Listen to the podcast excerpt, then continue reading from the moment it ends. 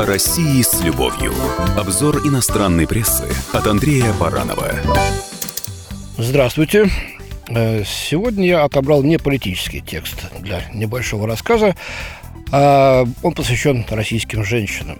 Это публикация в американской газете Washington Post. Написала ее Эми Феррис Ротман, Эми, феминистка, кстати, очень известная, вот в США. Давайте почитаем. Довольно интересный взгляд на наших женщин, вообще на наши реалии из Америки.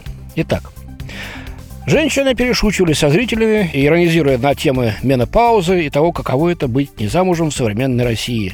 Была даже хохма насчет убийства мужа. Это российский стендап – стендап-комедия, да? Версия Too. Это такое движение на Западе, когда женщины вдруг начинают признаваться, что э, их домогались грязно лет так 40-30 назад. Причем домогались именно люди э, сейчас э, известные и состоятельные, в основном, чтобы срубить с них деньги за это. Прям целая волна, так называется Too, то есть меня тоже. Э, вот, и теперь эта волна докатилась, значит, до России, считают американцы. Она пишет об этом вот фестивале стендап, то есть когда выходит на э, сцену женщина и читает значит, комические монологи, в данном случае вот на эту тему. И э, этот э, стендап э, проводится в Петербурге уже шестой раз. Во многих отношениях Россия отстает на шаг от феминизма в той форме, в какой его определяют в некоторых частях Запада и в других местах. Хотя коммунизм дал советским женщинам ключевые свободы на десятилетия раньше, чем их получили их западные сестры, от права голоса до легального аборта, декретного отпуска, в стране преобладают сексизм и старомодные гендерные стереотипы, пишет Эмми Феррис Ротман. В России всегда виноваты женщины, а мужчины невиновные, замечает в разговоре с американским автором 36-летняя Юлия Ахмедова, которая только что закончила свой тур э, «Нет харасменту». Первое женское стендап-представление, которое когда-либо гастролировало по стране.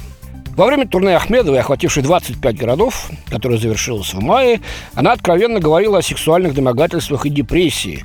Обе эти темы в значительной степени закрыты в российском социальном пространстве. Ну, вот ерунда-то, а?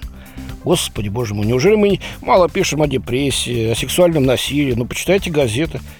В нашем обществе, это вот говорит Ахмедова, американке, в нашем обществе, если э, к 30 годам вы не состоите в браке, у вас нет детей, вы полный неудачник.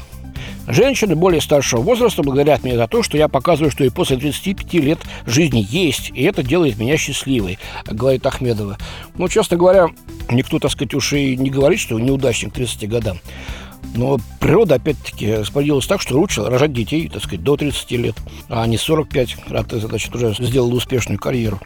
В рамках традиционалистской идеологии, пишет Вашингтон Пост, при президенте Владимире Путине права российских женщин ущемляются как никогда считает автор публикации. Ну, конечно, в глазах Запада у нас не женщина, а, скорее всего, а Путин во всем виноват. Потому что мы привыкли к этому, да?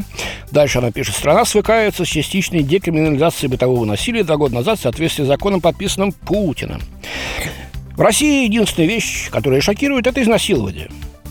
А вот в некоторых городах после выступления Ахмедовой к ней подходили мужчины и просили разрешения сделать селфи – говорит Ахмедова, э, американки, они, под, они хватали меня за руки, говорили, надеюсь, это не считается харасментом, то есть домогательством, да, а потом смеялись.